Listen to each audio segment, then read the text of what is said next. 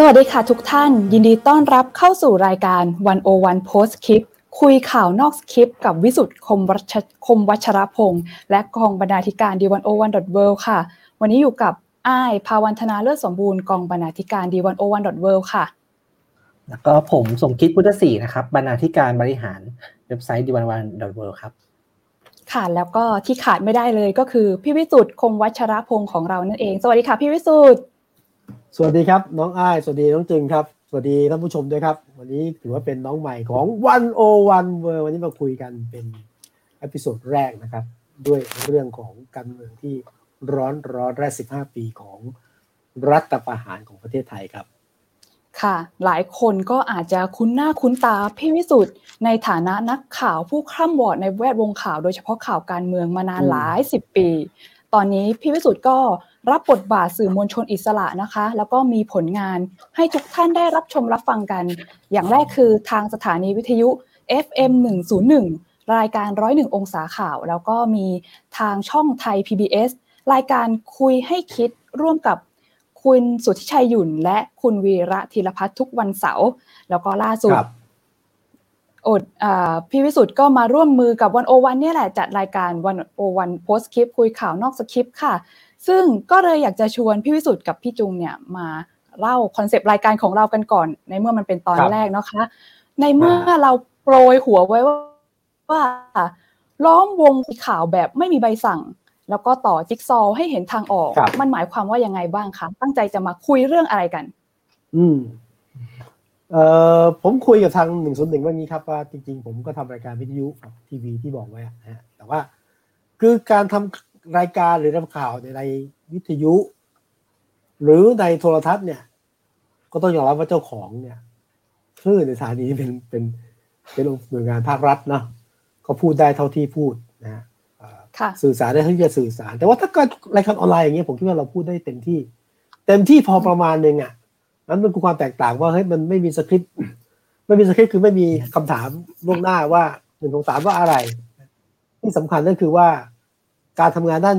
สื่อมวลชนต้องยอมรับความเป็นจริงนะว่าบางครั้งก็แบบเฮ้ยขอมาหน่อยมีใบสั่งมา ต้องสัมภาษณ์คนนี้ต้องพูดอย่างนี้ต้องเป็นแนวเนี้ยแต่สำหรับวันโอวันเวอร์เนี่ยนะ พูดตามที่เราอยากพูดนะพูดตามที่คิดว่าน่าจะเป็นประโยชน์กับคนส่วนใหญ่กับผู้ดูผู้ชมเรา นี่คือบอกไม่มีใบสั่งไม่รับใบสั่งนะฮะแล้วก็สคริปต์สคริปต์ไม่มีว่ากันด้วยใจและข้อมูลนะครับ ครับผมครับก็มีอีกสองคีย์เวิร์ดนะครับสำหรับรายการอ่ออีกอันหนึ่งก็คือ ต่อจิ๊กซอว์ข่าวนะครับ ก็อยากให้พี่ครับวิสุทธ์ช่วยขยายความนิดนึงครับ ต่อจิ๊กซอว์ข่าวของเราคืออะไร คือผมคิดว่าทั้งสองท่านอะ ทั้งอ้ายจริงๆหรือเพื่อนที่ดูเราอยู่นะตอนนี้ ข่าวเยอะนะค่ะเมื่อก่อนนี่แข่งกันด้วยความเร็วของข่าวอะแต่ทุกวันนี้ข่าวมันเยอะมันมันมาเอาแค่มือถือเราเนี่ยมาแทบทุกนาทีทุกวินาที มันเยอะจนมันท่วมเราอะ เราก็มีเอ้ยตัวมันเยอะมากอะเยอะจนเป็นปัญหานะเยอะมากเร็วมากอันไหนจริงอันไหนปลอมอันไหนเท็จแล้วจะเชื่อใคร แล้วข่าวทั้งหมดเนี่ยมันมาเป็นชิ้นๆแยกๆแยกๆกันไปนะงงนะจนกระทั่งเป็นโรคปวดสมองปวดตับแยกไม่ออก แต่ว่าถ้าค่ะเราคิดว่าถ้าเราสัปดาห์หนึ่งเรามาช่วยกันดูว่าท่ามกลางสมรภูมิของข่าวสารที่มันเยอะมากไหลเอ่อไหลบ่าไปทุกทางเนี่ยแก่นของข่าวมันคืออะไร ภาพรวมของข่าวที่มันท่วมมาเราเนี่ย มันมันคืออะไรที่จริงแต่ละข่าวเนี่ย ในรอบสัปดาห์เนี่ยมันทุกข่าวมันเยอะมากนะแต่ประเด็นหลักมันอยู่แค่หนึ่งประเด็นสองประเด็นสามประเด็นเกิดอะไรขึ้นอืมพอให้เห็นภาพ แล้วอืมแล้วเบื้องหน้าเบื้องลึกเบื้องหลังของข่าวคืออะไร มันจะไปต่อยังไง นี่คือสิ่งอืมที่เราคิดว่าวันวันเวอร์ คุยนอกสคริปต์นะฮะนี่คือครับ สิ่งที่เราอยากจะให้เห็นครับ ครับก็พี่วิสุทธ์พูดมาก็บอกนะครับว่าคือจะไปต่อยังไงก็คือครับ ตอนที่เราออกแบบรายการกันไว้กับพี่วิสุทธ์นะครับ ก็เราก็อยากครับชวน ถ้าเราคุยเนี่ยเราก็คุยอยากต่อจิ๊กซอว์ข่าวแล้วก็คุยให้เห็นครับ ทางออกด้วย หรือว่าถ้ายังไม่มีทางออกก็คุยให้เห็นว่าก้าวต่อไปควรจะเป็นยังไง เราควรจะจับตาเรื่องอะไรใน ในสัปดาห์ถัดไปนะครับ ก็เป็นอืม คือรายการวัน ครับ คือบางทีไม่จำเป็นต้องมีทางออกนะบางเรื่องหายตายก็มีทางออกอะแต่ว่าแค่ให้รู้ว่าทางตันอยู่ตรงไหนอะอืมบางทีพอไม่เห็นทางตัน หาทางออกก็ไม่ได้ แต่แต่บางทีแหาทางออกได้เมื่อเจอทางตันไงนั้นทางออกก็แปลว่า เฮ้ยเจอแล้วว่าปัญหาคืออะไร เจอแล้วว่าไปต่อไม่ได้คืออะไรแล้วเดี๋ยวค่อยมาหาทางออกกันโอเคครับ ก็แนะนำรายการกันเบื้องต้นเท่านี้ครับ เดี๋ยวเราไปคุยข่าวกันจริงๆ คุยนอกสคริปต์กันจริงๆนะครับ แล้วก็จะได้เอ่อ ท่านผู้ฟังท่านผู้ชมจะได้เห็นว่าการคุยนอกสคริปต์แบบวันๆคุณเอ่อกับพี่วิสุทธ์เนี่ยเป็นยังไงนะครับผมครับ แต่ว่าแต่ว่าครับท่านที่ดูเราอยู่นะก็ คุยกันได้นะจะค่ะออกความเห็นจะคอมเมนต์แล้วผมเชื่อนะว่า คนที่ดูวันวันเนี่ย ความรู้แน่นน่ะอาจจะช่วยเติมข้อมูลให้เราทักท้วงเราก็ได้ว่าที่พิสูจน์พูดมันไม่ใช่มั่วครับอะไรอย่างเงี้ยนะเดือนคือผมว่าช่วยกันเติมช่วยกัน ช่วยกันเติมช่วยออกความเห็นช่วยกันแชร์ เพราะว่านี่เป็นรายการที่ผมว่าคุยร่วมกันนะคุยร่วมกันแล้ววันนี้เปิดรายการต้องขอบพระคุณมากฮะแล้วก็มีกำลังใจ 31 ท่านที่ช่วยกันดูนะรายการใหม่ของวันวันถ้าช่วยกันกดไลค์กดแชร์ก็ดีเนาะเป็นกำลังใจค่ะไม่ได้ต้องการยอดแต่ก็เป็นกำลังใจนะก็เอาเป็นว่าเราเจอกันทุกเออเราเจอกันทุกวันไหนวัน พฤหัสบดี ไม่ได้ทุกวันนะทุกวันพฤหัสบดีใช่ไหมครับต้องเป็นทุกวันพฤหัสบดีเวลาสองทุ่มครึ่งด้วยนะคะสองเราจะคุยกันยทุ่มครึ่งาวคุยกันยาวๆนะยาวที่ยาวอ่าแค่ไหนว่า มีคนฝากถามผม ว่าดูได้ยังไง นอกจากดูเนี่ย ฟังได้ไหมแพลตฟอร์มที่ว่าที่ดูยังไงฮะสำหรับรายการนี้ๆได้แน่นอนค่ะ ก็ครับคุณ ทุกทุกท่านเนี่ยสามารถติดตามรับชมรับฟังได้ทางช่องทางของ d 1 0 1 w o r l d ทั้งเพจ Facebook YouTube แล้วหลังหรือว่าจะไปฟังใน Clubhouse ก็มีเหมือนกันค่ะ ก็ครับอยากจะให้ติดตามชมรายการกันไปนะคะสำหรับครับเพื่อไม่ให้เป็นการเสียเวลาเรามาคุยถึงประเด็นเอาเลยแรกกันเลยดีกว่าเนาะเรื่องอยากชวนคุยถึงเรื่องผลสะเทือนจากการอภิปรายไม่ไว้วางใจในรอบสัปดาห์ที่ผ่านๆมาค่ะ ที่สัปดาห์ก่อนพฤหัสก่อนเป็นอภิถ้าปรายที่จำกันได้ เอครับอค่ะ ที่มีเรื่องให้อ่าเขาเรียกประหลาดใจเนาะตื่นตระหนกก็คือการลาออก หรือไล่ออกของคุณธรรมนัฐพรหมเผ่า รัฐมนตรีว่าการกระทรวงเกษตรและสหกรณ์โดนไล่ออกเขาว่ากันอย่างนั้นกับคุณนฤมลพินโยสินวัตรจากกระทรวงแรงงานค่ะ ก็ครับอยากจะชวนคุยว่าการ ไล่ออกหรือลาออกของเขาเนี่ยที่เขาเถียงกันเนี่ยมันส่งผลกระเพื่อมต่อการเมืองไทยยังไงกันทำไมมันถึงกลายเป็นประเด็นร้อนกันจังเลย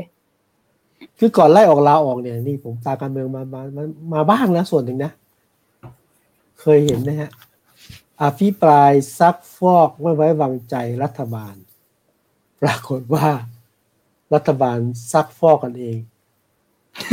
จัดการกันเอง เฮ้ยงานที่งานที่ปรายไม่ไว้วางใจรัฐมนรัฐมนตรีนะและนายกด้วยค่ะนะปรากฏว่าในวันที่มีงานพิปรายสามสี่วันเนี่ยคนไม่ได้สนใจฝ่ายค้านแล้วล่ะ เพราะว่าเอ่อพลังประชารัฐเขาจะเล่นนายกกันเองนี่อยากจะบันทึกในประวัติศาสตร์การเมืองไทยเลยว่าไม่เคยเห็นอย่างนี้เอ่ออมอะแล้วก็เรื่องที่ที่อยากบันทึกไว้จริงๆอันที่สองคือถามว่าตกลงตกลงไล่ออกหรือให้ออกใช่ไหมค่ะ ถามใครตกงว่าล่ะ ถ้าถามคุณธรรมนัฐ คุณธรรมนัฐบอกถามพี่วิสุทธิ์นี่แหละครับ ถามพี่วิสุทธิ์ดีกว่าไล่ออก คือคุณธรรมนัฐคงรู้แล้วแหละว่า ว่าบิ๊กตู่ไม่เอาละก็เลยคงชิงประกาศแถลงข่าวก่อนว่าลาออกใช่ไหมครับพอหลังจากแถลงข่าวว่าลาออกก็มีเอ่อประกาศในราชกิจจาว่า ให้พ้นจากตำแหน่งรัฐมนตรีอืมนะคุณธรรมนัฐบวกคุณนรบลอะอาจารย์แหม่มบิ๊กไอรัฐมนตรีบิ๊กไอให้ออก ก็แต่สรุปพฤติกรรมและการจะใช้ว่าไงผมว่าก็ให้ออกไล่ออกจากตำแหน่งไปตำแหน่งรัฐมนตรีนะนี่คือสิ่งที่เกิดขึ้นนะก็ก็หลังจากนี้ก็คงต้องตามมาว่าตกลงจะเอาไงต่อใช่ไหมเดี๋ยวพอในพักพลังพลังประชารัฐครับ ครับค่ะทีนี้คุณธรรมนัฐแล้วก็เอ่อคุณนฤมลออกออกจากตำแหน่งรัฐมนตรีนะครับครับ แต่ว่าทนายรัฐมนตรีเองสื่อเนี่ยก็ไปโฟกัสเลยว่าบิ๊กตู่กับบิ๊กป้อมเนี่ยทะเลาะกันอืม พี่วิสุทธ์มองไงครับ ทะเลาะกันจริงไหม เพราะก็มีภาพกอดกอดคอกันอยู่ ออกมาก็กอดคอ บอกว่ายังรักใคร่กันดี ครับทำไมการทะเลาะกันระหว่างเอ่อพลเอกประยุทธ์กับเอ่อร้อยเอกธรรมนัฐเนี่ย ถึงกลายเป็นเอ่อบิ๊กตู่บิ๊กป้อมหรือว่าคนเอกพลเอกประยุทธ์กับพลเอกประวิตยไปได้ อืม อันแรกก่อนนะทะเลาะกันไหม คุณอ้ายคุณจริงไม่เห็นหรอว่า โอ้ที่วิกตู่เนี่ยประคองวิกป้อมส่งถึงประตูรถอะนะภาพหนึ่งนะ อีกภาพหนึ่งก็คือวิกตู่ในฐานะน้องชายเนี่ยก็ประคองกอดที่ไหล่วิกป้อม แบบพี่ชายที่สนิทกัน ไม่มีอะไรเกิดขึ้น แล้วก็วิกตู่เคยประกาศอย่างน้อยเนี่ยสามครั้งเอาทั้งครั้ง ว่าไม่มีใครทำลายความสัมพันธ์ของพี่น้องได้ร่วมเป็นร่วมตายสู้รบกันมา ครั้งล่าสุดคือครั้งที่ที่จะมีการคว่ำนายกอะในสภามีถูกประกาศนะ ย้อนไปครั้งหนึ่งคือครั้งที่มีการเลี้ยงสอสอพักรัฐบาลจำได้ว่าบิ๊กตู่ใส่เสื้อขาวบิ๊กป๊อกเสื้อขาวบิ๊กป้อมก็ขาวว่านะแล้วก็มีพี่เต้อยู่ในตอนนั้นอยู่ฝั่งรัฐบาล ก็ประกาศนะว่า พี่ทั้งสองมี บุญคุณต่อผม ผมมีวันนี้ได้เพราะพี่อันนี้กำลังจะประกาศว่าสามคนเนี่ย ไม่มีใครจะแยกคนสามคนออกจากกันได้ร่วมเป็นร่วมตายไปด้วยกันนะครับซึ่งก็จริงในความสัมพันธ์เป็นพี่น้อง แต่ผมคิดว่าพอเดินทางทางการเมืองเนี่ย บางทีการเมืองเวลาการเดินทางที่ยาวนานก็เห็นแตกต่างกันได้นะเมื่อกี้ถามว่าอะไรนะถามว่าก่อนว่าว่าทำไมต้องมาเกี่ยวฟันบิ๊กตู่เหตุก็เพราะว่าอย่างนี้ครับ เพราะว่าคุณธรรมนัทคุณธรรมนัทเนี่ย บทบาทสูงมาก เข้ามาพัก ต้องยอมรับว่าคุณน้อยก็มีภาพสีเทาๆนะถูกตั้งคำถามเยอะนะ ว่าคุณธรรมนัฐเป็นรัฐมนตรีได้หรือเอาก็เป็นข่าวไปแล้วก็คือ ตั้งแต่ประวัติการทำงาน เรื่องของมันคือแป้งอะครับประวัติค้ามันแป้คืงแป้งอยู่นะเออ มันคือแป้ง แล้วอีกหลายเรื่องเนี่ย ซึ่งคุณธรรมนัฐก็ทำงานแบบเขาเรียกว่าถ้าบอกว่าใต้ดิน ใต้ดินหรือที่เทาๆเนี่ย ก็มีคำถามแต่ว่าบิ๊กป้อมก็ยืนยันนะครับว่าคุณธรรมนัฐเหมาะที่จะเป็นรัฐมนตรี เดิมเนี่ยตอนฟอร์มรัฐบาลชุดแรกเลยเนี่ยเขาจะให้น้องชายคุณธรรมนัฐเป็นรัฐมนตรีแทนคุณธรรมนัฐคือแก้ปัญหาเรื่องภาพลักษณ์จริงกรมชุดนี้มีหลายคนนะที่อาจจะมีปัญหาเรื่องภาพลักษณ์ก็ให้น้องสาวมาแทนบ้างให้คนอื่นมาแทนบ้าง แต่ว่าบิ๊กป้อมการันตีว่านั่งในตำแหน่งรัฐมนตรีได้ และหลังจากนั้นคุณธรรมนัฐก็แสดงบทบาทนะครับ ในพลังประชารัฐนะเลือกตั้งซ่อมก็ลงไปดูแล ได้ได้ด้วย แล้วก็ไม่เฉพาะนี้นะพลังของคุณบิ๊กของของธรรมนัฐเนี่ยแผ่ไปถึงพรรคอื่นนะพรรคอื่นเขาก็คุณธรรมนัฐที่คุยได้ คุยได้ แล้วก็คุณธรรมนัฐจากพะเยาอะ จากอดีตผู้สอผู้สมัครสสพะเยา สามารถที่จะแผ่บารมีไปภาคอื่นด้วยคนก็ยอมรับใต้ใช่ไหมครับใช่ใช่แล้วพอผลงานปรากฏ คนยอมรับ แล้วก็เป็นรัฐมนตรีที่คุ้นเคยกับการแจกกล้วยใช่ไหมก็กลายมาเป็นเลขาธิการพักอะ แล้วก็โตไวไงนั้นบิ๊กป้อมก็ ดูแลคุณธรรมนัฐเชื่อมือคุณธรรมนัฐนะแม้บิ๊กตู่อาจจะแบบขัดเคืองบ้างนะ ดูง่ายอย่างการพิปรายไม่ไว้วางใจ รอบรอบแต่รอบแรกอะโอ้เอ่อธรรมนัฐคะแนนมานำนายกอีกยกคุณเคืองๆนั้นเอ่อภาพพี่น้องไม่แตกกัน แต่ว่าการมองตากันไม่สนิทหรอก ในทางการเมืองนะเพราะพี่ก็น้องก็เล่นบทคนของพี่ไปได้ไม่บอกพี่ใช่ไหมครับ ก่อนหน้านั้นพี่ก็ อ่ออาจจะ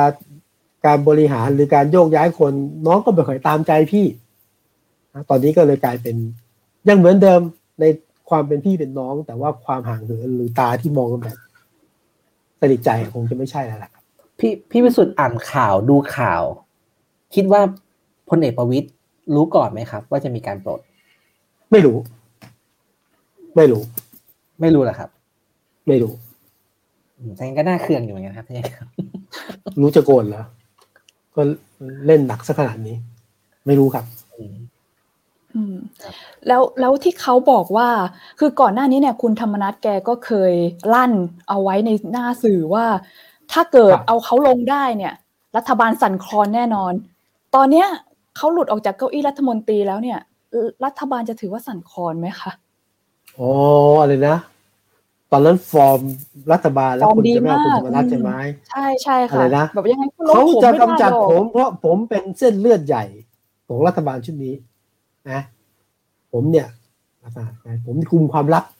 ไว้แต่เพียงผู้เดียวใช่ใช่ค่ะบางทีเลยถามว่ากระเทือนไหมใช่ เพราะว่าตอนนี้ก็ออกแล้วกระเทือน แต่ว่าการเมืองมันเปลี่ยนทุกวันนะครับ ตอนที่ปลดคุณธรรมนัฐบวก คุณนรุมนโยสินวัตรไปด้วยเนี่ยคุณธรรมนัฐประกาศเลยนะ คือไม่มีที่ยืนแล้วจะไปตั้งพรรคใหม่จำได้ไหมจะไปตั้งพรรคใหม่ จะไปสร้างบ้านหลังใหม่อืมแล้วตอนนั้นก็เล็งว่าจะเป็นพรรคเอ่ออะไรอีสานล้านนา หรือพรรคพะเยาเนี่ย แล้วชัดเจนนะแต่ตอนนี้เกมเมืองมันพลิกอะคือบิ๊กป้อมเนี่ยยังไงก็ต้องใช้คุณธรรมนัฐ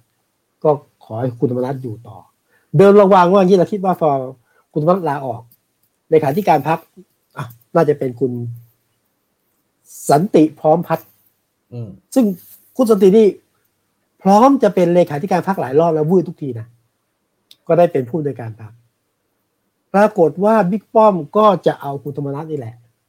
แล้วจะเอาคุณนฤมลนี่แหละ กลับมาไม่ใช่กลับมา ก็เป็นเฮรันยิ่งพักต่อไปไม่เปลี่ยนแปลงบิ๊กตู่จะเคืองไหม เนี่ยคือคุณปลดคนของบิ๊กป้อม แล้วคิดว่าคนของบิ๊กป้อมจะออกไปก็ไม่ออกบิ๊กบิ๊กป้อมก็ยืนยันจะอยู่อะดังนั้นเนี่ยเอ่อเกมนี้บิ๊กป้อมยืนยันก็จะเอาทั้งสองคนอยู่ ดังนั้นคุณธรรมรัฐไม่ไปไหนแล้วช่วงเนี้ย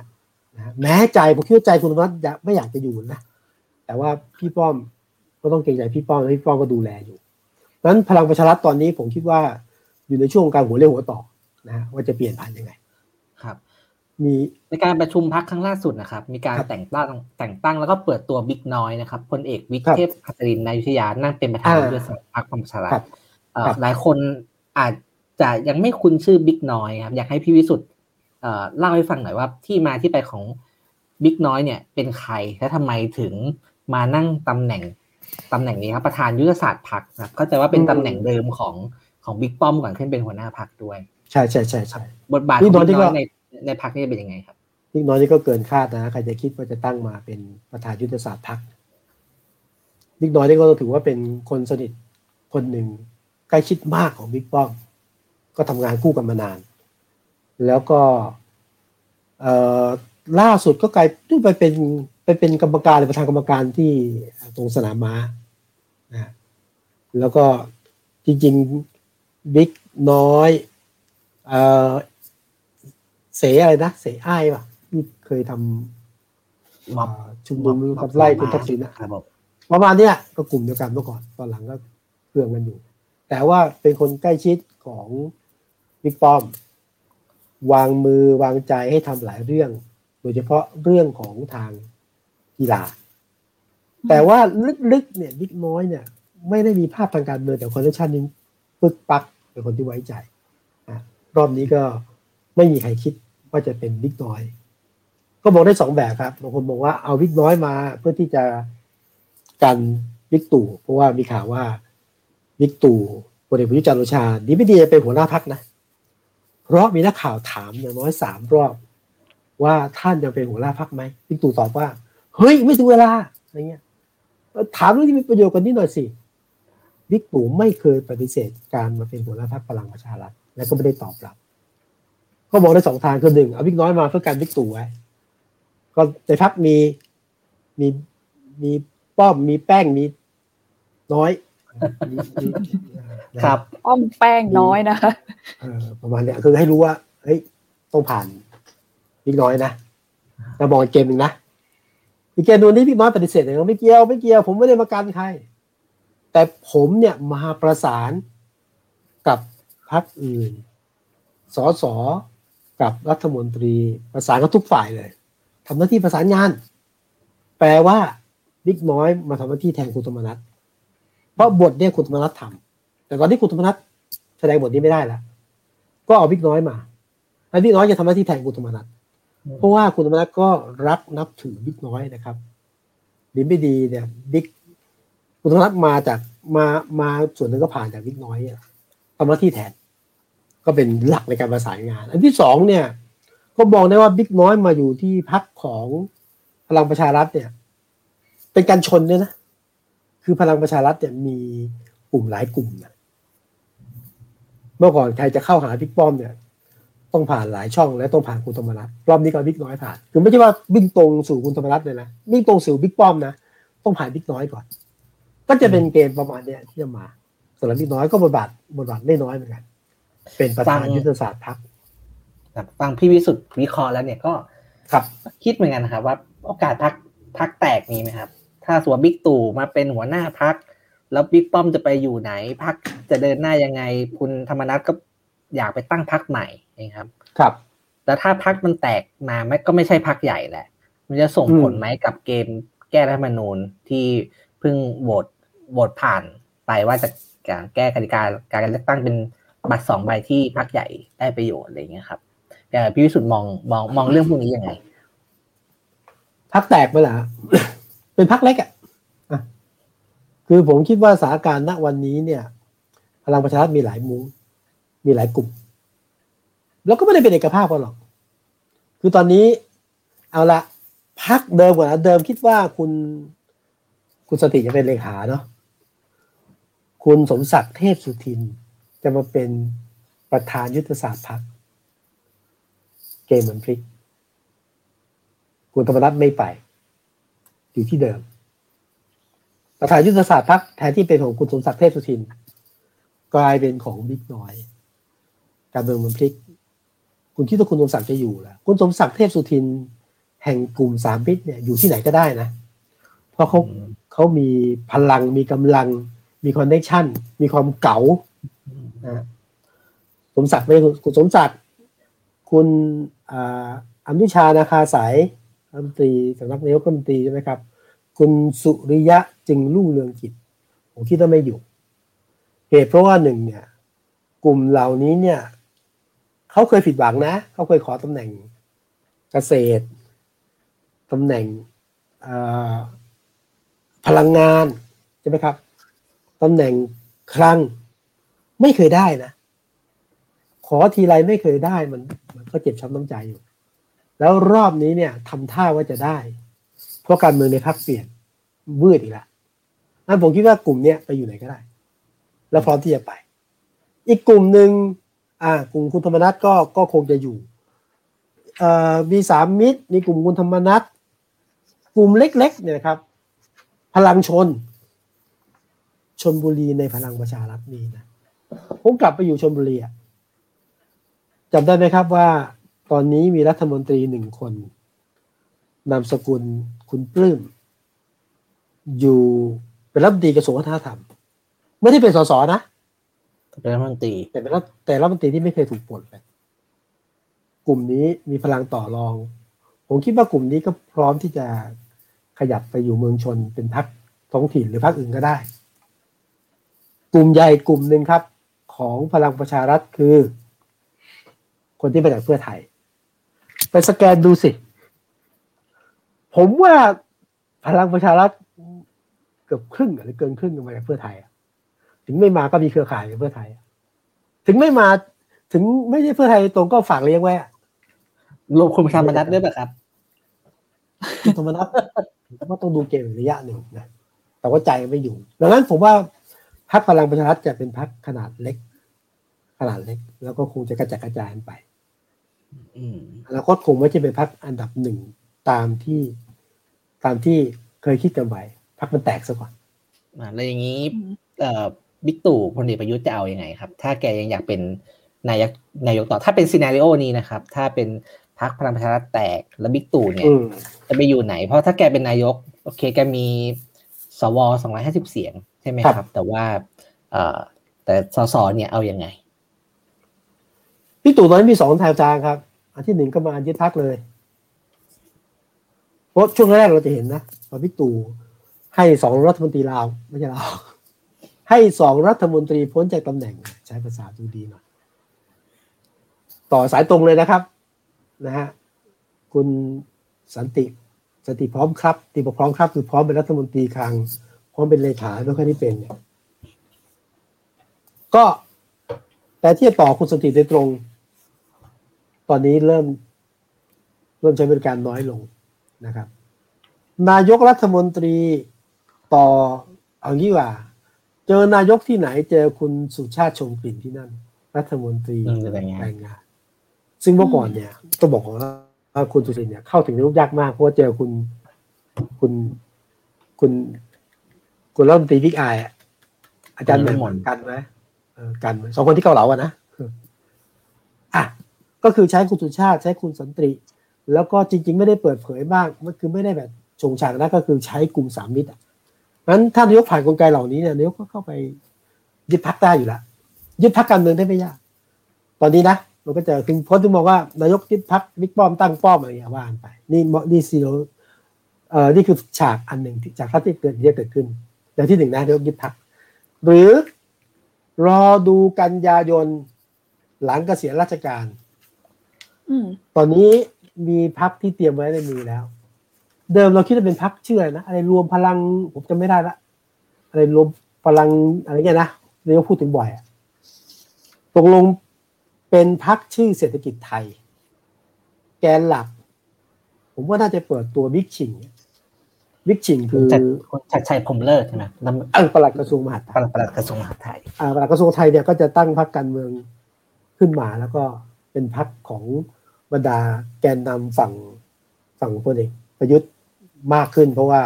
พลเอกประยุทธ์ท่านก็คุ้นเคยกับราชการนะให้ความไว้เนื้อเชื่อใจเชื่อมือคอนเนคชั่นราชการสูงมากนั้นอาจจะมีประหลัดจริงตั้งพรรคการเมืองแน่นอนแรงหนุน แรงเชียร์จากนายก คุณอนุพงศ์เนี่ย ก็จะมาฝั่งนี้มันก็จะมีสองแนวฮะหนึ่งก็คือ มายึดพักสองก็คือตั้งพรรคการเมืองใหม่ต้องเป็นไปได้สองทางตอนนี้การเมืองมันเปลี่ยนได้ ถ้าเกิดลองถอยออกมาจากครับนั่นเป็นการเมืองภายในพักพลังประชารัฐอะไรก็ว่าไปนะคะ ระหว่างบิ๊กครัตู่บบิ๊กป้อม แต่แต่มีคำถามที่เกิดขึ้นในใจหลายคนหลังจากที่การแก้ไขรัฐธรรมนูญผ่านไปแล้ว เรามี ระบบเลือกตั้งแบบบัตรสองใบจะเกิดขึ้นในอนาคตคำถามหนึ่งค่ะ ก็เลยอยากจะรู้ว่า ตอนนี้มันมีสัญญาณของการยุบสภาเกิดขึ้นไหม เราจะมีการเลือกตั้งเกิดขึ้นในเร็วๆนี้ไหมพี่พี่วิสุทธ์มองว่ายังไงคะก็เดิมคิดว่าจะยุบภายในเร็วนี้นะเดิมคิดว่าจะยุบเร็วๆนี้ จากอะไรคะ มันมีสัญญาณอะไรที่น่าสนใจบ้าง ตอนที่เปลี่ยนใจก่อน เดิมคิดว่าจะยุบเพราะว่าศึกคือตอนตอนตอนรับนายกนี่ก็ศึกตัดนะเรื่องโควิดเรื่องวัคซีนเนี่ยหนักนะ แต่จะเป็นจังหวะที่จังหวะดีมั้งเห็นไหมตัวเลข ตัวเลขผู้ติดเชื้อลดลงเออวัคซีนมาหรือกำลังจะมา คืออุณหภูมิมันลดลงเลยนะลดลงมาที่น่าองสนใจเยว่าตัวเลขติดเชื้อนี่ลดลงตอนการอภิปรายไม่ไว้วางใจด้วยนะคะ ใช่ใช่ก่อนที่มีจะไว้ใจสักอาทิตย์หนึ่งเอ่อเอ่ออธิบายไว้ใจสักนิดหนึ่งนะครับ ก็ก็น่าสนใจอยู่ต้องต้องขอบพระคุณนะมากันกำลังใจห้าสิบหกคน แล้วก็มีความเห็นไปด้วยมีมีครับมีก็ขับเมื่อกี้เฮาส์นะครับขับเฮาส์อีกประมาณมีสี่ในสิบ Clubhouse ด้วยนะสี่สิบห้าสิบคนครับอ่าเกือบร้อยแล้วนะคะ เนี่ยเจ็ดร้อยเจ็ดร้อยนะอะก็เมื่อกี้พูดถึงอะไรลืมไปเลยทักทายเออ เมื่อกี้ถามว่าอะไรถามว่าอะไรแต่ว่าจะสัญมีญาณจะมีของการยุบสภายุบสภาค่ะแล้วก็เลือกตั้งเร็วๆนี้ไหมคือคือความร้อนแรงปัญหาที่ถาโถมนายกตั้งแต่เรื่องของโควิด เรื่องของวัคซีนเรื่องของเอ่อพรรคการเมืองที่แบบ เอ้ย ไม่มีผลงานเลยนะเอาเอาคู่ตรงอนุทินก็โดนถล่มใช่ไหมประชาธิปัตย์ก็บอกไม่เห็นทำอะไรเลยเป็นฝ่ายโดนอีกข้อหาหนึ่งนะ แกรัฐธรรมนูญไม่จริงใจอะม็อบม็อบนอกสภาเนี่ยอยู่ยากนะ ม็อบก็พรึบพรึบพรึบพรึบพรึบเลยนะตั้งแต่คาร์ม็อบนะตั้งแต่ม็อบอะไรเยาวชนปลดแอกมาเต็มเลยอืมแต่คนที่มันกลายว่า เฮ้ย โควิดมันลดลง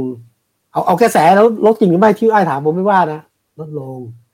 ประชาธิปัตย์กับภูมิใจไทยที่ถูกซักฟอกอะ แล้วกะจะถล่มเป้าเนี่ยนะ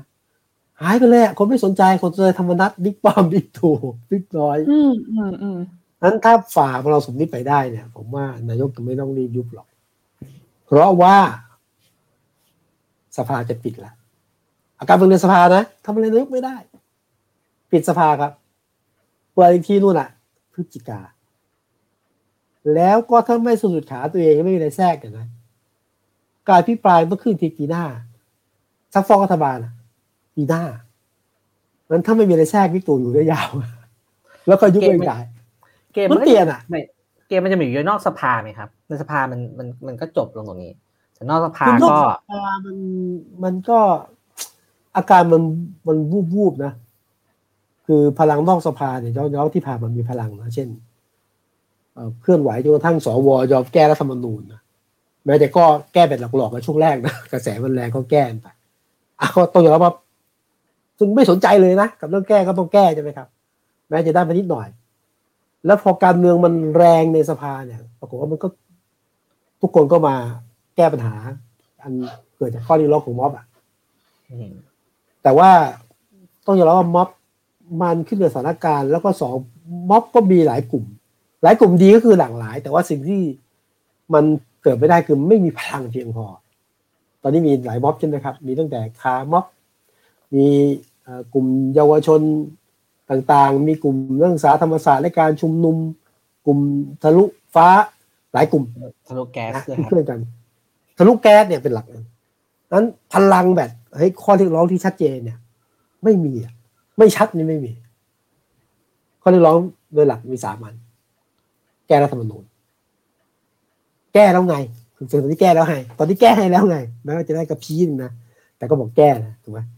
มีเรื่องอะไรครับนายกลาออกในนายกเราออก ก็ไม่ออกไงก็ผ่านสภามาแล้วไงมีเรื่องปฏิรูปสถาบัน ก็มีบางกลุ่ม เรียกร้องบางกลุ่มก็ไม่ได้เรียกร้องเรียกร้องพลังแบบเฮ้ยเขาเรียกร้องชัดเจน เช่น เช่นนะไม่เอานายกตู่ออกไปเนี่ย ไม่มีนั้นพลังของนอกสภาก่อให้เกิดกระแส แต่ไม่ก่อให้เกิดการเปลี่ยนแปลง ที่สำคัญที่สุดเดี๋ยวที่ดินแดงผมคิดว่าเป็นทั้งจุดอ่อนด้วยนะคือดินแดงเนี่ยกลายเป็นกลุ่มทะลุแก๊สใช่ไหมครับครับ ก็เป็นกลุ่มที่เอาละเอ่อที่มาที่ไปการชุมนุมแล้วก็ก็ก็ว่านไป แต่ว่าพอการเคลื่อนไหวดินแดงเนี่ยมันตอนนี้ในภาพของคนทั่วไป ตีเหมารวมอะว่าการเคลื่อนไหวนอกสภาคือดินแดงอืมไม่ใช่ใช่ไหมครับ เพราะมันมีหลายกลุ่มไงพอพูดถึงการเคลื่อนไหวคนพูดถึงดินแดง แกนนำก็ติดคุกเขาเข้าออกอะอ้าวคุณเต้นก็ไปเคลื่อนคาร์ม็อบกับคุณสมบัติ ก็มีคำถามนะ คือโอเค เห็นพลังในการเคลื่อนไหวแต่บางคำถามว่าเอ๊ะ เอาตรงนะ เต้นนี่เคลื่อนเคลื่อนเคลื่อนประตาพักการเมืองใหม่ครับ คุณจะตุลงนะคุณเต้นนี่เคลื่อนเพื่อเชื่อมต่อทักษิณอันนี้ก็ว่านไปนั้นพลังมันไม่มี ขณะที่ม็อบที่ดินแดงเนี่ยกลายเป็นจุดอ่อนเหมือนกันก็คือว่า พอคนเหมารวมว่านี่คือม็อบรวมเนี่ย คนก็พลังก็ถอยนะขณะเดียวกันฝ่ายที่จะโจมตีม็อบก็โจมตีดินแดงนี่แหละ ก็ ถ้าถามว่าช่วงนี้ม็อบจะทำให้เกิดการเปลี่ยนแปลงทางการเมืองหรือไม่ไม่ช่วงนี้นะ แต่ว่าทำให้เกิดกระแสอ่าของการเรียกร้องหรือกระแสของทางสาธารณชนเรื่องประเด็นการเรียกร้องเนี่ย ผมว่ายังมีอยู่ครับแต่ว่าการเมืองพูดถึทุกอย่างจะมีอุบัติเหตุได้ ครับพูดถึงม็อบดินแดงขอโฆษณานิดนึงนะครับ วันจันทร์หน้านะครับสองสอครังบทุ่มนะครับ ก็เป็นพี่วิสุทธ์นะครับ กรุณามาเป็นเอ่อพิธีกรให้กับรายการวันโอวัน วันออนวันนะครับ เราเอ่อวันจันทร์หน้าชวนพี่หนูหลิง คุณสมบัติบุญงามมโนมา มาคุยเพื่อทำความเข้าใจเรื่องเรื่องม็อบดินแดงโดยเฉพาะเลยครับ ว่าอืมที่มาที่ไปเป็นยังไง แล้วก็เอ่อเราอยากทำความเข้าใจนะครับ แล้วก็ดูว่าการเมืองนอกสภาเนี่ยจะไปต่อยังไงใช่นี่ใช่อยากคุยอยากคุย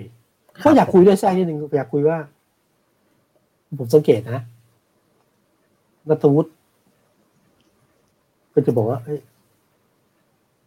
กลับบ้านทุน้องอืมที่ผ่านนี่มาก่อนนะคือเห็นด้วยนะ แต่ก็พยายามบอกว่าเอ้ยคนละกลุ่มกับเราอยากจะถามคุณสมบัติเลยว่าตรงมันเกิดอะไรขึ้นอืมนะครับได้ครับแล้วเดี๋ยวเราเราฟังกันนะครับ ทีนี้ครับมีอีกประเด็นหนึ่งครับ เป็นประเด็นที่เป็นชื่อตอนเลยครับ ชื่อตอนเราจครับริงๆวันนี้ชื่อตอนเอ่อจากรัฐประหารเอ่อจัดจัดจัดกระดานการเมืองใหม่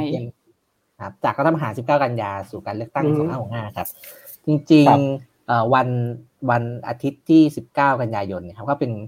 ครบรอบ 15 ปีรัฐประหาร 19 กันยาพอดีโอ้บิ๊กครับแบงก็บิ๊กแบงบริสุทธินะครับ หลายคนก็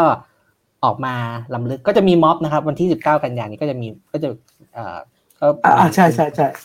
เป็นคุณเต้นม็อบคุณเต้นใหญ่ม็อบหนึ่งคุณเต้นนะครับครับ แล้วก็เอ่อเร็วๆนี้นะครับสองสามวันก่อนพี่โทนี่นะครับ คุณทักษิณชินวัตรก็ออกมาพูดเรื่องนี้เบื้องลึก รัฐรัฐประหาร19กันยาคือ ในกลายเป็ในนกระด้านแสหนึงเลเนี่ยยนะครับ มันมันเปปีนี้เนี่ย มันเป็นกระเป็นกระแสมากกว่าพิเศษ เพราะเพราะการเมืองมากครับเพราะการเมืองเนี่ยมันมากมันมันมันมันมันมันก็ถึงเอ่อสถานการณ์มันก็ครับสุกงอมในระดับหนึ่งนะครับ ปีที่แล้วครับ19 กันยายนเนี่ย เรามีม็อบที่สนามหลวงนะครับ ก็เป็นเรื่องเป็นรูปสถาบันกษัตริย์เป็นเป็นธีมหลักเลยตอนเนี้ยอืมมันกลับมาเป็นธีมที่เอ่อมันลิงก์กับไป เอ่อเรื่องการเมืองเรื่องทหารนะครับ แล้วก็ในอีกด้านหนึ่งเนี่ยเอ่อตัวเลข 15 15 ปีเนี่ยมันก็ชวนให้เราแบบมานั่งทบทวนความหลังแล้วก็ถอดบทเรียนเหมือนกันว่า จนถึงวันนี้ 15 ปีมันมีอะไรที่มันเป็นมรดกบ้างนะครับ ของรัฐประหาร19 กันยาสองสามวันก่อนคุณคุณทักษิณเล่าเบื้องหลังให้ฟังนะครับ ว่าสู้ครับสู้กันยังไงนะครับ แล้วก็มีฉากโทนี่อะที่โทนี่อ่าพูดพูดว่าเอ่อสู้กัน ตอนนั้นเอ่ออสมทนะครับ เป็นสารภูมิหนึ่งคุณมิ่งขวัญกำลังอ่านประกาศเป็นเพราะสมทอยู่อ่าครับอยากถามพี่พิสุทธิ์ครับตอนนั้นพี่พิสุทธิ์เนี่ยก็อยู่อสมท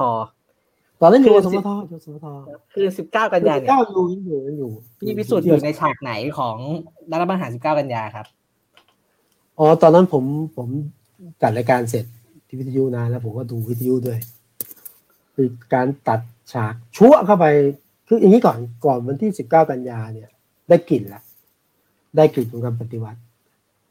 รอบนี้มันง่ายมากเลย คือกระแสปฏิวัติเนี่ยพูดมาเรื่อยๆอยู่แล้ว แล้วก็ทหารมาพึ่มพึ่มพึ่มทางหน้าสื่อมวลชนนะจับประเด็นได้อะกระทั่งเอ่อผู้นำเชิงสัญลักษณ์ของของเราอะนะ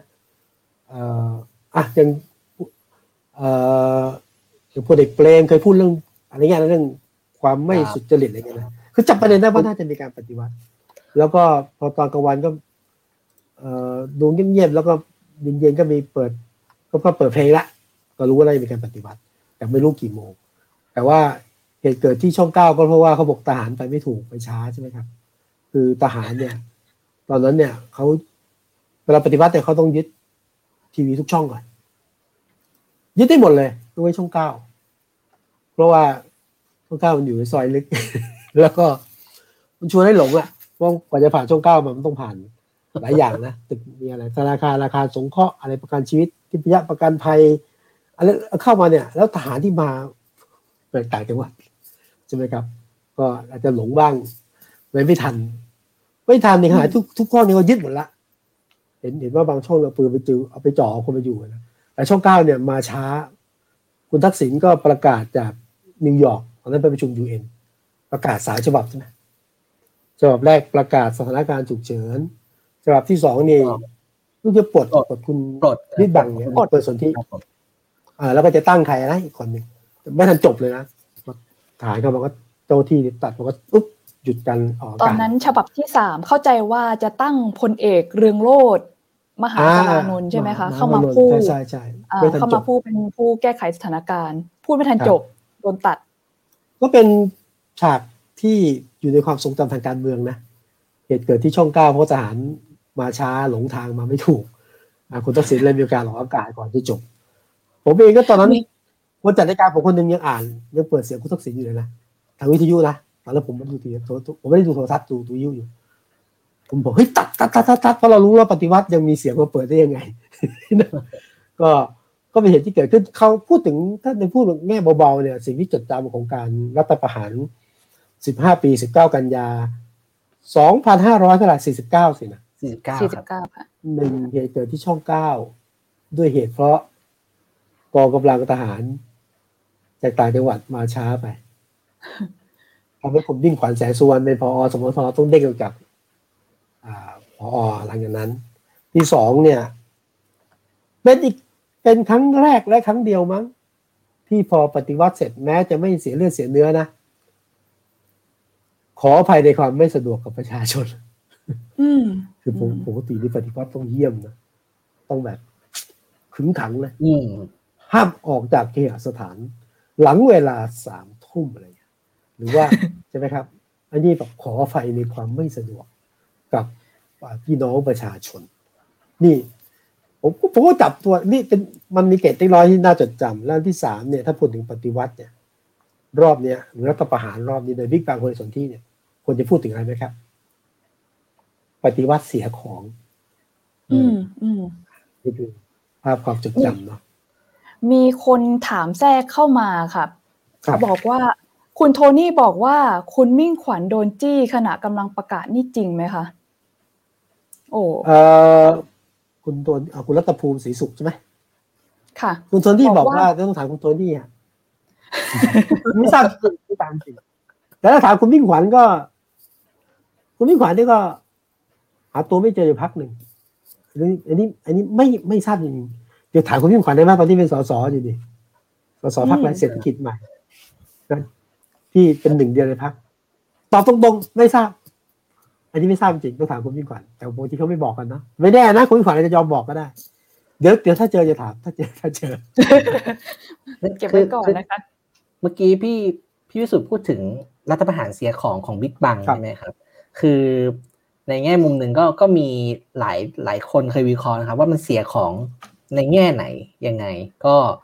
เอ่อประเด็นหนึ่งที่คนพูดกันเยอะ ซึ่งเป็นมรดกตกทอดมาถึงปัจจุบันก็คือครับเสียของในแง่ที่ว่าเขาทำรัฐประหารมาเนี่ย เพื่อครับที่จะขจัดคุณทักษิณออกจากการเมืองนะครับ ออกแบบใช่รัฐธรรมนูญใช่ใช่เพื่อให้พักพักใหญ่ซึ่งก็ว่ากันตรงๆคือพักไทยรักไทยตอนนั้นเนี่ย ครับเอ่อ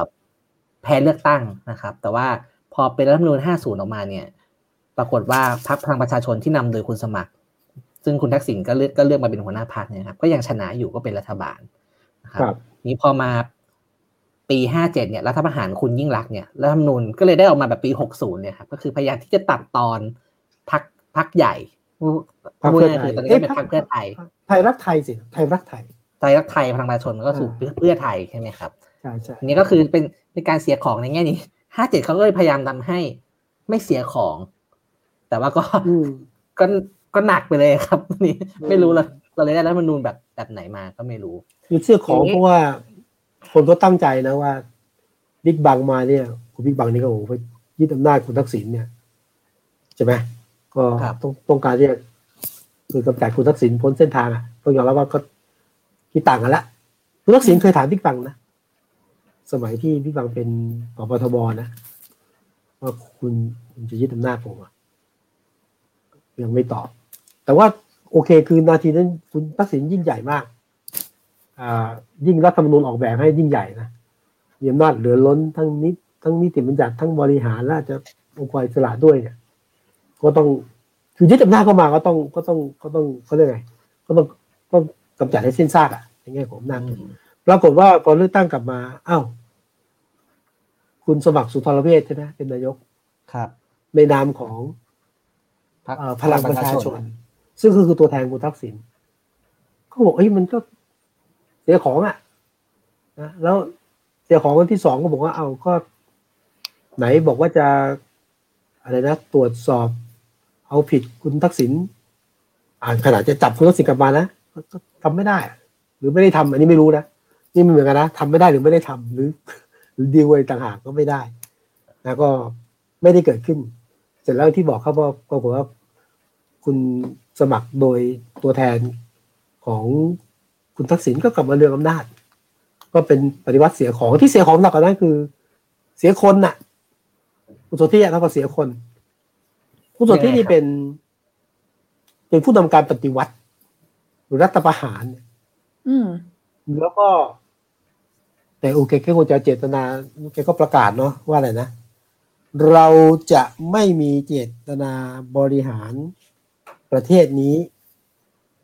แต่ว่าจะรีบผ่องถ่ายอำนาจแกก็เลยตั้งนายกพลเอกสุริจุลานนท์ภายในที่สองสัปดาห์มั้งแล้วก็เลือกตั้งภายในปีครึ่ง คือการที่ลุกออกจากอำนาจเร็ว ตั้งนายกเร็ว แม้ว่าเป็นรัฐบาลและมีรัฐบาลของอะไรคอสช ดูแลรัฐบาลพลเอกประยุทธ์ อยู่พลเอกสุรยุทธ์อยู่นะ แต่ว่าผ่องถ่ายที่เร็วก็ทำให้ไม่เกิดอะไรขึ้น จนคุณสนธิเนี่ย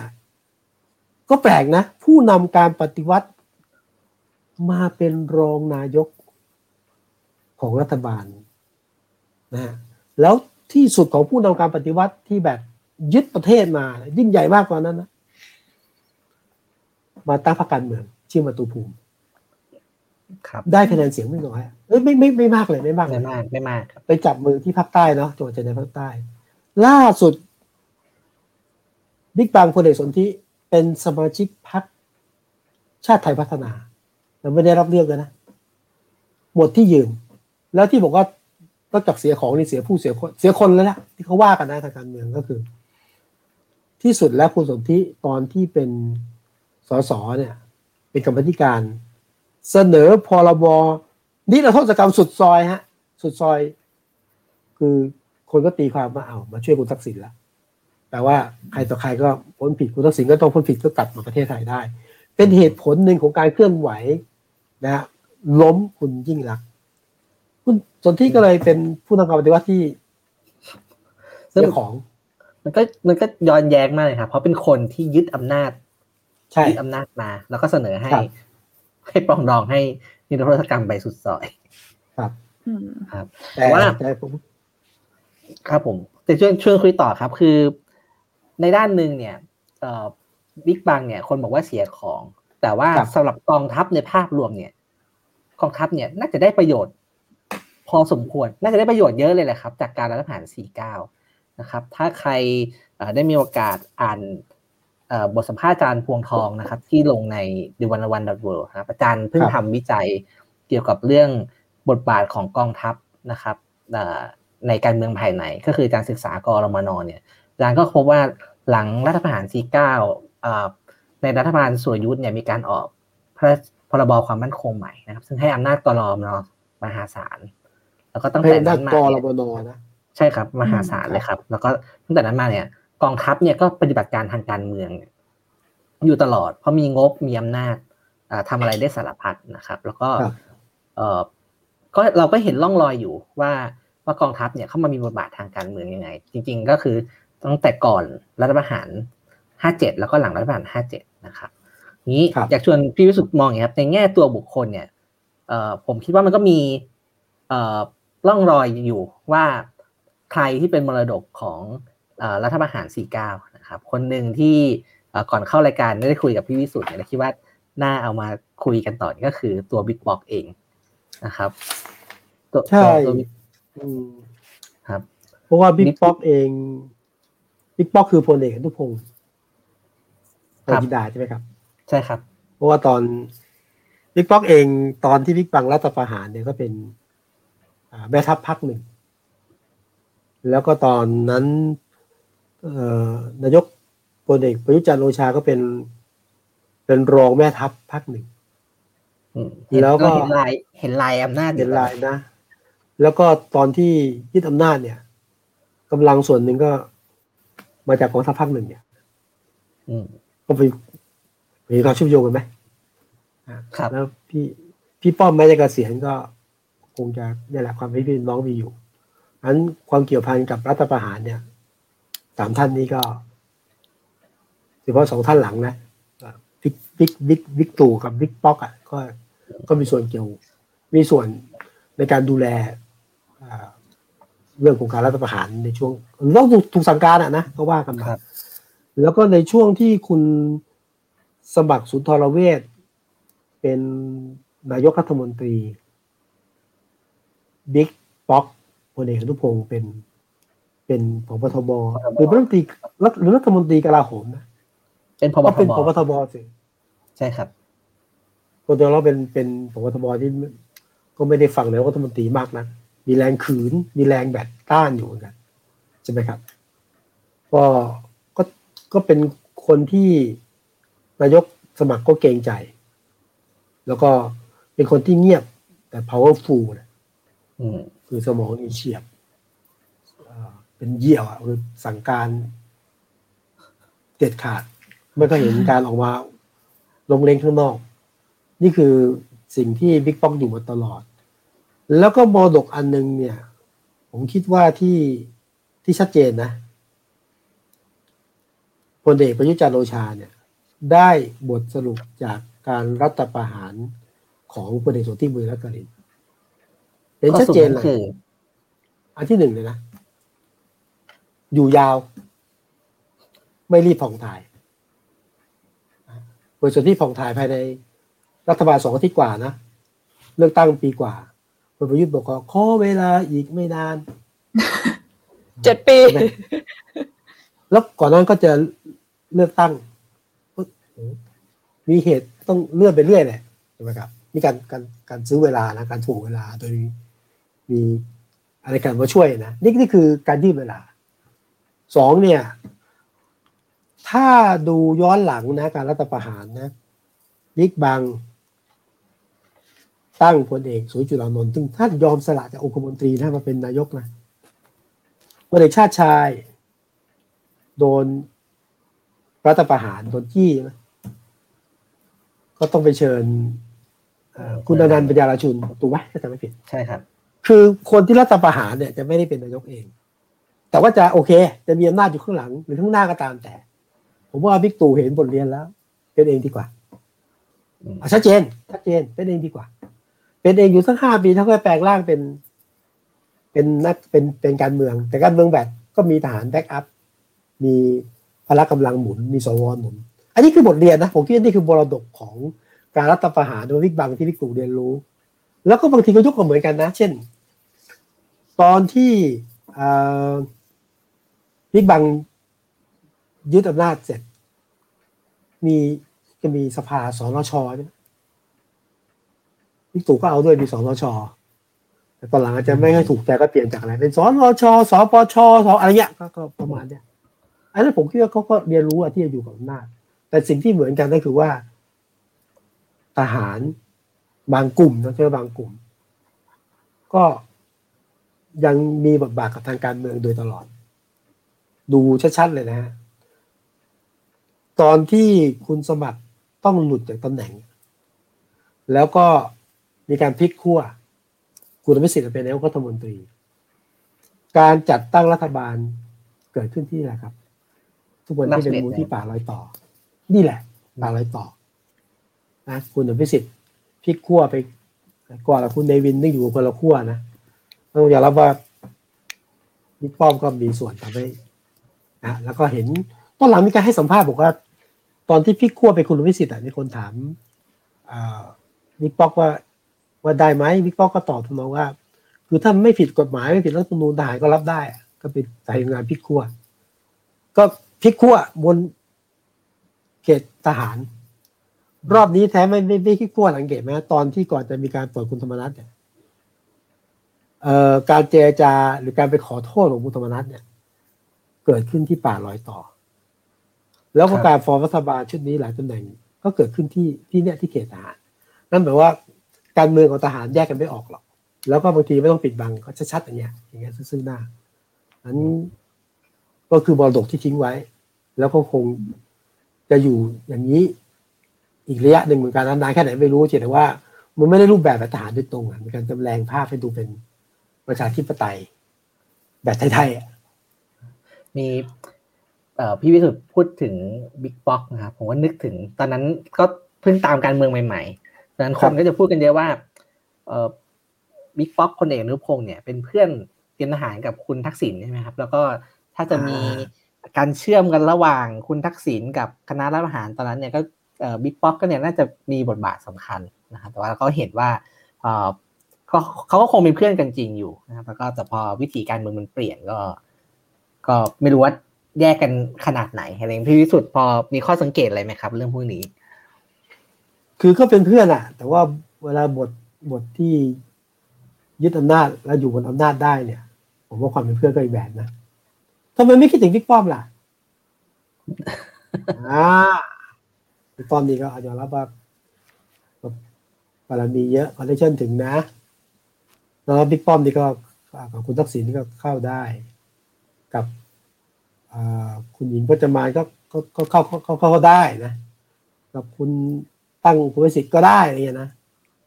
บิ๊กป้อมพี่ใหญ่จริง พี่ใหญ่ที่ใหญ่จริงอืมแต่มันก็ไม่เหมือนกับเพื่อนไหมครับ เพื่อนเรียนกันมาแบบเราคิดถึงแบบ เหมือนเพื่อนเพื่อนมัธยมปลายเพื่อนมหาลัยคุยคุยกันง่าย คุยกันได้อะไรอย่างเงี้ยครับก็ทางการเมืองบางทีความเป็นเพื่อนก็คุยกันง่ายนะบางทีความเป็นเพื่อนก็ฆ่ากันได้นะเพื่อนฆ่าเพื่อนทางการเมืองก็เกิดขึ้นได้อืม การเมืองไม่มีสูตรสำเร็จรูปหรอกครับอืมอืมเราเห็นทหารอยู่ในการเมืองไทยมาก็ก็ยาวนานนะครับก็ครับหลังรัฐประหารสี่เก้าก็ชัด คือเออเวลาเราดูในในในหน้าสื่อหรือว่าดูในโดยเฉพาะในในเอ่อโลกออนไลน์เนี่ยคคนครับมักจะด่าทหาร ว่าอืมอืมโทษนะครับว่าไม่ค่อยฉลาดเท่าไหร่ อืมอืมอะไรอย่างเงี้ยครับก็คือถ้าถ้า คือจะโดนข้อหานี้คุณเอ่อพลเอกประวิตรก็โดนเยอะใช่ไหมครับว่าตอบไม่รู้ไม่รู้อะไรอย่างเงี้ยครับ จริง ๆ แล้วเนี่ยพี่วิสุทธ์อยู่ในสนามข่าวมายาวนานเนี่ย เวลาเห็นอาหารเล่นการเมืองเนี่ยครับสรุปเขาเขาฉลาดเขาไม่ฉลาดหรือว่าเขาเข้าใจการเมืองขนาดไหน เข้าใจเลยแหละ คนที่บอกว่าไม่รู้ส่วนใหญ่รู้คนที่บอกไม่จริงอะผมว่ารู้จริง นะผมว่าไม่ใช่ว่าการเมืองเห็นไหมบางคนที่ขอโทษนะบางคนที่ขี้โม้ขี้คุยไม่ค่อยรู้จริง แต่ว่าคนที่รู้จริงไม่ค่อยพูดเท่าไหร่แต่ว่าการเมืองอะตาคือจริงนี้ ผมว่าแล้วแต่มุมมุมมองแว่นในการมองอะ ถ้ามองจากสายตาที่เขาเรือนแล้วมองว่าเอ๊ะทำไมทหารยึดอำนาจนานจังเลยอะแล้วทำไมทหารไม่ คือเราอาจจะมองว่าเออไม่ค่อยไม่ค่อยฉลาดเฉลียวอะแต่ถ้ามองในมุมของผู้ยึดอำนาจนะผู้ที่ยึดกลุ่มอำนาจในเมืองไทยนะ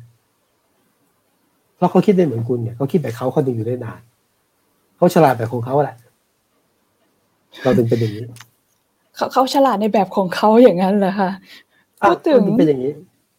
พอพี่จุงบอกว่า ตอนนี้เนี่ยคนด่าทหารกันเยอะ ไอ้ก็ย้อนถึงความทรงจำวัยเด็กต้องขอบอกก่อนว่าตอนที่เกิดรัฐประหาร49เนาะไอ้ยังอยู่ในวัยเด็กอยู่เลย ก็ยังอาจจะย้ำจำอะไรไม่ค่อยไอ้ชัดหรอกแต่ว่าบรรยากาศหนึ่งที่ไอ้จำได้ก็คือ คนไม่ได้ต่อต้านรัฐประหารในตอนนั้น เท่ากับตอนนี้แบบเราจะเห็นภาพที่คนออกมาออกมาสนับสนุนทหาร เอาดอกไม้มาให้ทหาร เอาของกินมาให้ เออตอนนั้นครับเนี่ย มันเกิดอะไรคะ แล้วพอมองภาพปัจจุบันเนี่ยทำไมมันกลายมาถึงเป็นอย่างนี้ได้ในตอนนี้อะนะตอนนั้นเป็นรัฐประหารที่มีคนเอาดอกไม้ไปเสียบรถถังเลยนะเอออะ เอ่อเดี๋ยวเตรียมภาพมาไว้ด้วยครับมีรถถังมาแล้วก็มีดอกไม้ไปเสีอันยบนี้มีอันดอกนี้ไม้อันนี้แอบไปให้ทำกันบ้านมา อันนี้แบบครัไปบทำกันบ้านมาอ่าอยากให้ทุกคนได้เห็นภาพเหมือนกันค่ะ อันนี้เป็นภาพรัฐประหารเนาะคะแล้วก็ภาพต่อไปเป็นนี่ มีและทดอกหารไม้ได้รับดอกไม้ จากประชาชน มีคนเอาอืมของกิน เอาอาหารไปสนับสนุนเอาไปยื่นให้ ครับ ค่ะคือตอนนั้นสถานการณ์ประมาณนี้ มันก็หนักนะคือต้องยอมรับว่าคุณทักษิณอยู่อำนาจมานานแล้วก็ช่วง ปลายปลายก่อนถูกยึดอำนาจเนี่ยก็การเคลื่อนไหวของพันธมิตรก็ถือว่ารุนแรงขึ้น กระแสกำลังแรงแรงมากทีเดียว จริงๆ ถ้าไปดูเรื่องบันทึกของการรัฐประหารเนี่ยความจริงเขาจะไม่ยึดที่สิบเก้านะเขาจะยึดวันที่ยี่สิบหรือยี่สิบเอ็ดจำไม่ได้ เพราะว่าแต่ว่าคนที่ยึดอำนาจบอกว่าเอ้ถ้าเกิดยึดหลังจากสิบเก้าเนี่ยเดี๋ยวมวลชนกับมวลชนมาแล้วมันคุณทักษิณแกมาจัดการอะไรเข้าลำบากแล้วแย่งยึดอำนาจคือแปลว่า ความไม่พอใจกับคุณทักษิณก็มีเยอะมากในช่วงนั้น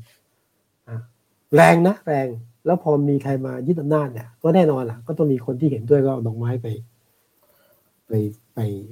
ไปเสียบไว้ที่รถถังให้กำลังใจทหารไม่ได้แปลว่าดีหรือไม่ดีแต่ว่าอารมณ์ส่วนหนึ่งก็ก็รู้สึกเออ โล่งแต่ว่าหลังนั้นก็มีคนต้านรัฐประหารก็ต้องมีนะ แต่ว่ามากมากน้อยบ้างต้องถามสองท่านอีกทีหนึ่งก็เหมือนกันครับกับการยึดอำนาจช่วงเนี้ยช่วง ช่วงที่คสชไปหลอก ใช้กลกลกลไกกลอะไรเงี้ยที่วิธีการให้ผู้ที่เกี่ยวข้องทุกพักหรือหลายพักหลักๆมานั่งอยู่คุยที่เดียวกันแล้วก็รวบตัวเลยเนี่ยทุกคนก็คนก็แบบ ให้กำลังใจทหารนะให้ดอกไม้ก็มีนะให้ของขวัญมีเพราะว่า มันเกิดการเผชิญหน้าระหว่างสองฝั่งอะทั้งสองสองงานเหมือนกันนะเกิดการเผชิญหน้าของมวลชนกับมวลชน แล้วคนก็แบบ ตอนนั้นประเทศมันไม่มีสภาพเป็นรัฐบาลแล้วไง ก็พอมีการเปลี่ยนแปลงของก็เฮอะนั้นภาพเหล่านี้เราจะเห็นเป็นธรรมดา เห็นธรรมดานะ แต่ว่าเอ่อบ้างบ้างน้อยบ้างอีกเรื่องหนึ่ง แต่ว่าภาพอีกภาพหนึ่งที่คนไม่ค่อยได้เห็นก็คือ ภาพการต่อต้านการรัฐประหารผมคิดว่าคุณจงเองคุณไอ้น่าจะเห็นนะแปลว่าหลังหลังเอ่อเท่าไหร่ยี่สิบหลังสิบเก้ากันยาปีสี่เก้าหรือหลังเอ่อช่วงของ เท่าไหร่ฮะพฤษภายี่สิบสองพฤษภาปีห้าเจ็ดห้าเจ็ดมันก็มีภาพของการต่อต้านรัฐประหารเกิดขึ้นนะแต่แต่ว่าภาพนี้ไม่ชัดเพราะว่า คนยึดอำนาจ แล้วคุณก็ไปต่อต้านคนที่ยึดอำนาจ คนรัฐประหารย่อมมีอำนาจสั่งอะไรก็ได้ แล้วคุณก็ไปต่อต้านเขาเนี่ย ภาพนี้อาจจะไม่ไม่ชัด แต่ว่ามันมีผมเข้าใจว่าคุณอายหรือคุณจึงเองก็ตามตรงนี้มาไม่ใช่เหรอเล่าให้ผมฟังดีกว่าว่าเป็นยังไงก็ก็ นี่ผมคิดว่าแกนนำหลายคนนะครับ หรือว่าครับเอ่อแอคเอ่อนักกิจกรรมทางการเมืองหลายคนที่มีบทบาทสำคัญในในในยุคนี้อะครับเอ่อผมรู้จักเขาในหน้าสื่อนะครับ ช่วงแรกๆก็คือรัฐประหาร 19 กันยานี่ก็คืออย่างอย่างอย่างพี่หนูหลิงเป็นต้นนะครับ ตอนนั้นเกิดรู้เรื่องคือบกรายจุดนะบุคลายจุดนะแกก็เป็นคนเป็นคนแรก ๆที่ ที่ออกมาต้านรัฐประหารเลยจำได้อยู่แถวสนามหลวงนี่แหละ กลุ่มวันอาทิตย์สีแดงซึ่งคนคนก็ยังไม่ได้เยอะนะครับอ่าตอนนั้นคนก็ยังไม่เยอะแต่ว่า เอ่อก็ผมคือผมคิดว่าน่าสนใจดีคือตอนนั้น เอ่อเท่าที่จำได้ตอนนั้นอยู่อยู่ปีสามนะครับ คือครับเพื่อนฝูงจำนวนมากก็ เอ่อก็ดีใจที่มีจะมีรัฐประหาร แล้วก็งงงๆนิดหน่อย เราเราจำรัฐประหารครั้งครั้งก่อนไม่ได้นะครับ แต่ก็ ก็จะงงนิดนึงว่าเออทำไมเขาเขาดีใจกัน เพราะว่า เอ่อดูแล้วตอนนั้นผมผมก็ยังจะยอมรับว่างงนะครับ ว่าคิดไม่ออกทำไมเพื่อนถึงดีใจกันครับแต่ก็รู้สึกว่าไม่ไม่ ไม่น่าจะใช่ทางที่ ไม่น่าจะใช่ทางที่ใช่เท่าไหร่อะไรอย่างเงี้ยครับ แล้วตอนนั้นก็ก็ยังเด็กอยู่มากรับมีผคอมเมนต์มาช่วยตอบด้วยค่ะ ว่าทำไมตอนครับนั้นถึงมีคนสนับสนุนรัฐประหารกันเออเพเยราะอะอะไรเขาบอกว่าต อนนั้นอาจจะยังไม่รู้จักทหารดีพอ ตอนนี้เขาเรียกว่าอะไรเนาะลึกซึ้งแล้วว่าเขาเป็นยังไงกัน คุณรัตภูมิเหรอคุณรัตภูมิใช่ไหมครับ คุณอนุพงศ์ไม่ได้สับสนคุณทักษิณอยู่แล้ว เพื่อนที่เขาตอบคำถามคุณจุงเพื่อนแค่ในเตรียมทหารแต่ไม่ได้สนิทกันนะคุณรัตภูมิบอกต่อว่าคุณสมบัติกับคุณจวนเนี่ยก็เป็นเพื่อนกันนะในกฎหมายไม่ด้วยกัน ทหารเข้าใจแล้วก็เตรียมการมาดีอยู่แล้ว แต่ว่าการบริหารมักจะทำได้ไม่ดี เพราะว่าคนเก่งไม่อยากร่วมด้วยยกเว้นจอมพลสฤษดิ์อ่า แล้วก็เนี่ยแหมเด็ดมากนะไม่รู้จักทหารดีพอละสิก็เป็นความเห็นนะครับเป็นความเห็นมันมีอ้อมีคุณสงสัยคุณรัตภูมิที่สนใจเรื่องทหารไม่เยอะนะฮะอืมอืมเพื่อนทหารรุ่นไหนบ้างไม่รู้อะเดี๋ยวถามคุณจริงเป็นเพื่อนใครบ้างเป็นเพื่อนใครบ้าง นะ เออเอ๊ะเมื่อกี้คุณอ้ายบอกว่าไงนะเรื่องเรื่องเรื่องเรื่องอ่าคนที่ต้านรัฐประหารไอ้ายได้ดูปะทันไหมตอนนั้นยังไม่ทันต้องบอกว่าส่วนใหญ่ก็ไปศึกษาย้อนหลังกันมาดีกว่าค่ะ แต่ถ้าเกิดพูดถึงคนต้านรัฐประหาร 19 กันยาเนี่ยไอ้คิดว่ามีคนหนึ่งที่น่าสนใจลุงลุงนวมทอง ใช่ไหมคะอ๋อแท็กซี่ที่แท็กซี่แท็กซี่ที่ใช่ขับคนรถที่ชนเป็นทหารลุงไอ้ยชนรถถังแท็กซี่เนี่ยขับรถชนรถถังค่ะก็เป็นอีกคนหนึ่งที่ ทุกวันนี้ก็ยังมีงานรำลึกอยู่ในฐานะที่เขาก็ต่อสู้เพื่อประชาธิปไตยเนาะค่ะอืมก็เนี่ยเห็นวันที่สิบเก้ากันยาคุณเต้นณัฐวุฒิเนี่ยจะเอาจุดนี้เป็นจุดชูด้วยบอกเขาบอกว่าเขาจะเป็นเป็นสัญลักษณ์ด้วยนะคาร์ม็อบค่ะเป็นคาร์ม็อบในกทมมาแล้วล้ำลึกเต้นบอกต่อว่า15ปีบอกต่อว่าจะเอารถรถยนต์ไปชนรถถังเหมือนที่คุณไพวันนนทองเอาแท็กซี่ไปชนรถถังอ๋อเหรออืมอ่าเนี่ยเนี่ยคุณเต้นเอามาเป็นจุดจุด เมื่อกี้พี่จุดเคลื่อนไหวพี่วิสุทธิ์ที่สิบเก้านี้พี่วิสุทธิ์ทิ้งคำถามไว้ผมก็นั่งนั่งคิดอยู่ผมแต่ว่าอาจจะไว้คุยกันในโอกาสต่อไปผมคิดว่าอืมรัฐประหาร19กันยาเนี่ยมัน มันก็เป็นจุดเปลี่ยนทางการเมืองไทยหลายอย่างนะครับแต่อย่างหนึ่งที่ผมคิดว่าชัดก็คือ การการทางแยกของการเมืองภาคประชาชนอืมนะครับตอนนั้นตอนนั้นผมผมตามการเมืองก็เราก็คนรุ่นผมก็จะตามคน เดือนตุลาอย่างนี้ใช่ไหมครับ ซึ่งเป็นคนที่มีอิทธิพลเยอะเอ่อตุลาปีเรไหนก็เริ่มเนี่เห็ยนมีตอนตอนตอนนั้นก็แยกปีกไม่อมีอกหลายปีมีหลายปีไม่ออกเดี๋ยวผมแยกให้ปีไม่ออกใช่ไหมครับตอนนั้นเขาก็เห็นเอ่อเริ่มเห็นทางแยกตั้งแต่ตอนมาตราเจ็ดใช่ไหมครับ แล้วก็ครับเอ่อทางแยกที่ชัดจริง ๆ ก็คือรัฐประหารสี่เก้าครับ คือฝ่ายหนึ่งก็คือไม่เอารัฐประหาร แล้วกับอีกฝ่ายหนึ่งที่เอ่อก็ก็เชียร์รัฐประหารถ้าถ้าพูดกันตรงๆนะครับตอนนั้นเราก็เป็นเป็นพัซโซหนึ่งนะครับ ถ้าเอ่อคนที่ศึกษาการเมืองอะถ้าเรียนรู้ทางการเมืองว่าเกิดอะไรขึ้นกับคนเดือนตุลาทำไมคนเดือนตุลาถึงหันหลังให้ประชาธิปไตย ซึ่งผมคิดว่าหลายอย่างในวันนั้นมันก็ก็เริ่มคลี่คลายแหละว่าเออมีงานวิจัยที่เอ่อเรื่องมีคำตอบ ซึ่งผมว่าก็น่าสนใจดีไว้โอกาสต่อๆไปเราอาจจะได้คุยเรื่องเรื่องพวกนี้กันอีกครับน่าสนใจเดี๋ยวชวนมาคุยกันนะฮะครับบางคนก็ค่ะนั่นแหละตั้งแต่ ต้านต้านรัฐประหารจนกระทั่งจนทุกวันนี้นะบางคนก็ต้านรัฐประหารแล้วไปอยู่ฝ่ายฝ่ายทำรัฐประหารก็มี ครับผมเออได้ครับ อะก็วันนี้ก็หอมปากหเชิอญมเลยคครับอกันก่อนนะคะ ในสำหรับตอนแรกตอนแรกวันนี้ก็สนุกมากๆ เข้มข้นครับคุยกัน ถึงพริกถึงขิงเอาละค่ะ ก็อยากจะฝากอืมให้ทุกท่านเนี่ยติดตามรายการวันโอวันโพสคลิป คุยข่าวนอกครัสบคริปต์ กับวิสุทธ์คมวัชรพงศ์แล้วก็กองบรรณาธิการดีวันโอวันดอทเวในทุกวันพฤหัสเวลาดีสองทุ่มครึ่งด้วยนะคะทุ่มสำหรับคงวันนี้ค่ะ ก็ขอลาไปก่อนนะคะ สวัสดีค่ะทุกครับคนขอบพระคุณทุกคนด้วยนะฮะที่มาขอบคุณดูค่ะชมขอบคุณผู้ฟังที่ขับเขาด้วยนะฮะแล้วเจอกันเพื่อนหน้าสวัสดีครับ สวัสดีครับ